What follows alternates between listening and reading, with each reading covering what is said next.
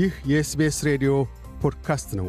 የሰፈራ መምሪያ መረጃ፣ ስለ አውስትሬልያ አኗኗር ሁነቶችና ታሪኮች በ SBS አማርኛ። ሰዎች በሕይወታቸው ውስጥ በእጅጉ ለመንፈስ ሁከት ከሚዳረጉባቸው ጉዳዮች አንዱ ፍቺ ነው። ለሙግት ወደ ፍርድ ቤት ሲቀርቡ ግድ የሚለውን ከፍተኛ የገንዘብና የስሜት ሁከት ለማስወገድ ይቻል ዘንድ የአውስትሬልያ የሕግ ስርዓት ለሽምግልናና ለቤተሰብ ውዝግብ መፍቻ አማራጮች የሚበጁ ማበረታቻዎችን ይቸራል። ፍቺ በቀላሉ ሲገለጥ የትዳር መፍረስ ነው። ይሁንና ፍቺ የሚያስከትላቸውን ብርቱ የመንፈስ ሁከት፣ የወላጅነትና የገንዘብ እንድምታን ተከትሎ ቤተሰቦች በአብዛኛው ያለ ውጪ እርዳታ ከግብብነት ላይ የሚያደርስ የገንዘብ ክፍፍል ላይ ለመድረስ ይቸገራሉ። አውስትራሊያ ውስጥ ባለትዳሮች ለፍቺ ሲያመለክቱ ትዳራቸው ከማይጠገን ደረጃ ላይ መድረሱን የሚያመለክት ማረጋገጫ ማቅረብ ይጠበቅባቸዋል። ከ12 ወራት በላይ መለያየታቸውን በወላጅነትና የገንዘብ ስምምነት ላይ የደረሱ መሆናቸውን ማረጋገጥ ግድ ይላቸዋል። በርካታ ተፋቺ ጥንዶች ወደ ፍርድ ቤት ከማምራታቸው በፊት የወላጅነትና የገንዘብ ጉዳዮችን አስመልክቶ በወጉ ከስምምነት ላይ ለመድረስ መሞከር ይጠበቅባቸዋል። ይህንኑ አስመልክተው ኤሊኖር ላዩ የላንደርና ሮጀርስ የሕግ ባለሙያ ሲያስረዱ ወላጆች ልጆችን በተመለከቱ ጉዳዮች ወደ ፍርድ ቤት ከማምራታቸው በፊት የቤተሰብ አለመግባባት መፍቻ ላይ መሳተፍ ግድ ይላቸዋል። ሁነቱ በዘላቂነት ልጆችን በተመለከተ ከስምምነት ላይ መድረስ ይችሉ ወይም አይችሉ እንደሁ ለመመልከት በቤተሰብ አለመግባባት ባለሙያ የሚካሄድ የሽምግልና ሂደት ነው። ገንዘብን አስመልክቶ ሁለቱ ግለሰቦች ያልተግባቡበትን ጉዳይ ለመፍታት በቅድሚያ አማራጭ ሙከራን እንዲያደርጉ እናበረታታለን። ፍርድ ቤቶች በአሁኑ ወቅት ተፋቺ ጥንዶች ሙግት ከመግጠማቸው በፊት ቢያንስ አስቀድመው የመደራደር ሙከራን እንዲያደርጉ ይሻሉ ብለዋል። ሽምግልናው እንደምን እንደሚሠራ ወደ ፍርድ ቤት ማምራት ወራቶችንና በአስር ሺዎች የሚቆጠሩ ዶላሮችን የሚፈጅ ሲሆን ሽምግልና ከጊዜና ወጪ አኳያ የተሻለ ነው። የቤተሰብ አለመግባባት መፍትሄ እውቅና ያላቸው ባለሙያ ቫለሪ ኖርትን ዘጠና percent ያህሉ ተፋቾች ለሙግት ፍርድ ቤት ከመቅረብ ይልቅ አለም መግባባቶቻቸውን የሚፈቱት ራሳቸው እንደሆነ ይገልጣሉ። ወይዘሮ ኖርትን ለሽምግልና ከመቀመጣቸው በፊት የስኬት መጠኑን ይገመግማሉ። በቅድሚያ ተፋቾቹ እያንዳንዳቸው ምን እንደሚሰማቸውና የሚገኙበትን ግላዊ ሁኔታዎች አስመልክተው በተናጠል ያናግራሉ። በግምገማቸው መሰረት የአእምሮ ህመም የቤት ውስጥ አመፅ፣ የአደንዛዥ እጽ ወይም የአልኮል ችግሮች ከሌሉ ለቤተሰብ አለመግባባቶች መፍትሄ ሂደት መቀመጥ እንደሚችሉ ከውሳኔ ላይ ይደርሳሉ። ቫለሪ ከዚያ በኋላ ከውሳኔ ላይ ይደርስና መልካም የተወሰኑ የጋራ ተመሳሳይነቶች አሉ፣ ፍርድ ቤት ሳይቀርቡ ከስምምነት ላይ የመድረስ አመቺ ሁኔታዎች አሉ በማለት አንድ ላይ ተገናኝተን ጉዳዮችን አንድ በአንድ በማንሳት እንወያይባቸዋለን ብለዋል። በሽምግልና ወቅቶች ወይዘሮ ኖርትን ደንበኞቻቸውና ጠበቆቻቸው ከጋራ ስምምነቶች ላይ እንዲደርሱ አግዘዋል። ከስሜታዊ ግልፍተኝነት ይልቅ ግብራዊ መሆን ወደሚችሉ ውጤቶች ላይ በማተኮር ተፋቺዎችና ልጆቻቸው ትሩፋቶችን ወደሚጋሩባቸው መንገዶች እንዲያመሩ አመላክተዋል። የንብረትና ገንዘብ ክፍፍል ስምምነቶች አውስትሬልያ በደል ማሳያ የለሽ ፍቺ አላት። ይህም ማለት ከባለትዳሮቹ አንዳቸው ያለ ሌላኛው ፈቃድ ለፍቺ ማመልከት ይችላል ወይም ትችላለች። እንዲሁም ትዳርን ለማፍረስ የፈለጉበትን ምክንያት እንዲዘረዝሩ ግድ አይሰኙም። በተለምዶ እንደሚታመነው ንብረትና ቁሳቁሶችን እኩል የመካፈሉ ሁነት የሚሳካ አይደለም። በዓለም አቀፍ የፍቺ ክፍፍሎች ልምድ ያላቸው የሕግ ባለሙያ ኤሊኖር ላዩ ተፋቺዎች የሕግ ምክር ሊጠይቁና ለተለየ መመዘኛ ሊያመለክቱ እንደሚገባ ሲያሳስቡ የንብረት ክፍፍልን አስመልክቶ የሚጋሯቸው ምን እንደሆኑ መለየት ይኖርብናል።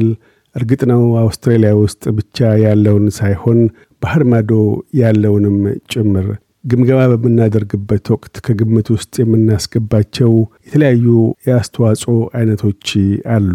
የገንዘብ ገንዘብ ነክ ያልሆኑና እንዲሁም የቤት ውስጥ ሥራና የወላጅነት አስተዋጽኦችን እናካትታለን ብለዋል። እያንዳንዳቸው ተፋቾች ለኑሯቸው ምን ያህል አስተዋጽኦ እንዳበረከቱ ማስላት በእጅጉ የተወሳሰበ ተግባር ስለመሆኑ ቫለሪ ኖርትን ሲያመላክቱ አንዳችሁ አንድ ሚሊዮን ዶላር ለኑራችሁ አምጥታችሁ ሌላኛው ዕዳ ይዞ መጥቶ ከሆነ በምትለያዩበት ወቅት ያ ከግምት ውስጥ ይገባል። ሁለተኛው ነገር በጋራ ኑሯችሁ ወቅት ያበረከታችሁት ገንዘብና ገንዘብ ነክ ያልሆኑ አስተዋጽኦቻችሁ ናቸው ይላሉ። እኒህ አስተዋጽኦዎች ከእያንዳንዱ ባለትዳሮች ደሞዝ ባሻገርም ይሄዳል። በሥራ ገበታ ላይ የምን ያህል ገንዘብ ተከፋይ መሆኑ አይደለም፣ ስለምን የቤት ውስጥ ወላጅ ግምት ውስጥ የሚገባው አንድ ሚሊዮን ዶላር በዓመት ከሚያገኝ ዋና ሥራ አስፈጻሚ እኩል ነውና። በአብዛኛው ወላጆች ቤት እንዲገዙ ገንዘብ ሰጥተውታልን? ወይም ለቤት መግዣ የሚሆን ገንዘብ ለመቆጠብ ከእነርሱ ጋር ኖረዋልን? ውርስ አግኝተዋል? እንዲህ ያሉ ነገሮች። ሦስተኛው በንብረት ክፍፍል ወቅት ግምት ውስጥ የሚገባው የእያንዳንዱ ተፋቺ ለወደፊት የሚያስፈልጉት ነገሮች ናቸው። ይህ ትንተና የእያንዳንዱን ተፋቺ ዕድሜ፣ የገቢ አቅም፣ ጠቅላላ የጤና ሁኔታ ከሌሎች ሁኔታዎች ጋር ተያይዘው የንብረት ክፍፍሉ በምን ያህል percent ሊሆን እንደሚገባ የሚያስወስኑ ይሆናሉ። ይህ ማለት ምንድን ነው? በዚህ ሁኔታ ውስጥ አንደኛው ተፋቺ ወደፊት ለመራመድ በመጠኑ ከፍ ያለ ድርሻ እንዲኖረው ግድ የሚሉ ምክንያቶች ይኖራሉ በማለት ወይዘሮ ላዩ ያስረዳሉ።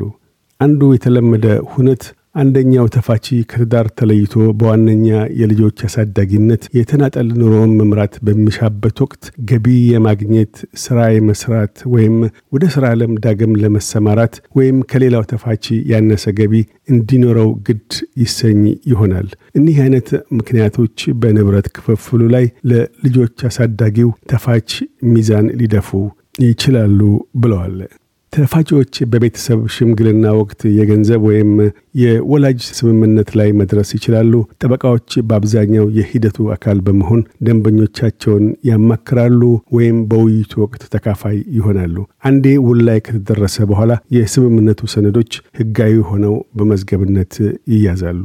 የሕግ ምክርና የስሜት መታወክ ድጋፍ ወይዘሮ ላዩ መለያየት ለሚገጥማቸው ሰዎች የስሜት መታወካቸውን ወደ ጎን ብለው በተቻለ ፍጥነት የሕግ ምክር መጠየቅ በጣሙን እንደሚያሻቸው ልብ ሲያሰኙ አንዳንዴ ተፋቺዎች ዝግጁ ባለመሆናቸው ሳቢያ ፍቻቸውን የሚያዘገዩበት ጊዜ አለ።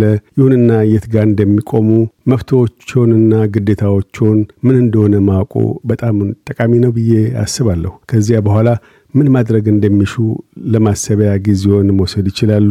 በተቻለ መጠን ህጋዊ ምክርን ማግኘቱ በጣሙን ጠቃሚ ነው። በተለይም ባህር ማዶ ያለ ንብረት ካለ ይላሉ።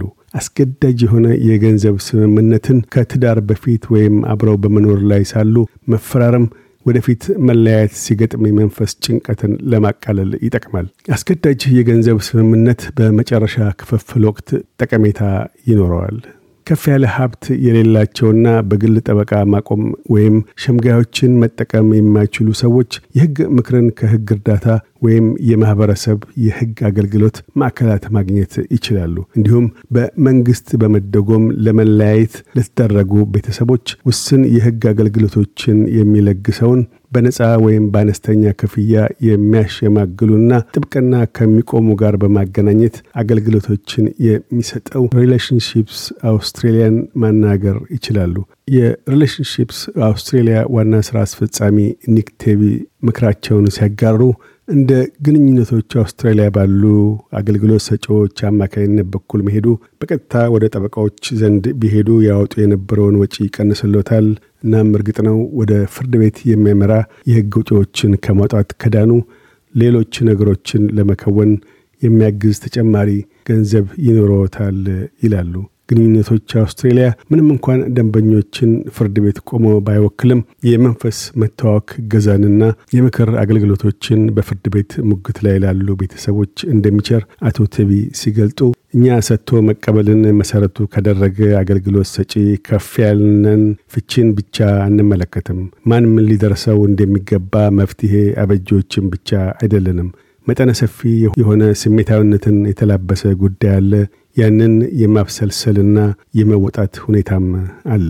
ልጆች ያሉበት ከሆነ ምንም እንኳ ትዳራቸው ቢፈርስም በወላጆች መካከል ዘላቂ የሆነ ግንኙነት ይኖራል ይላሉ።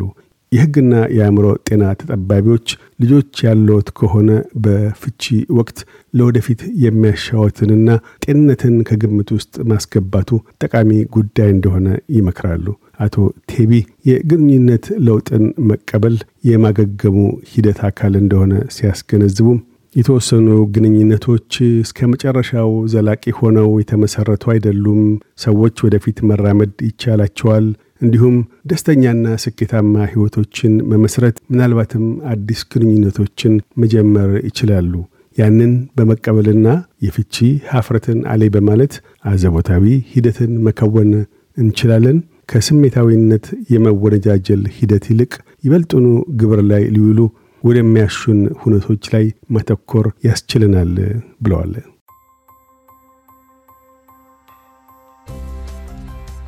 ይህ የ SBS ሬዲዮ ፖድካስት ነበር። ለተጨማሪ የሰፈራ መምሪያ ታሪኮች SBS dot com dot au Amharic ን ይጎብኙ።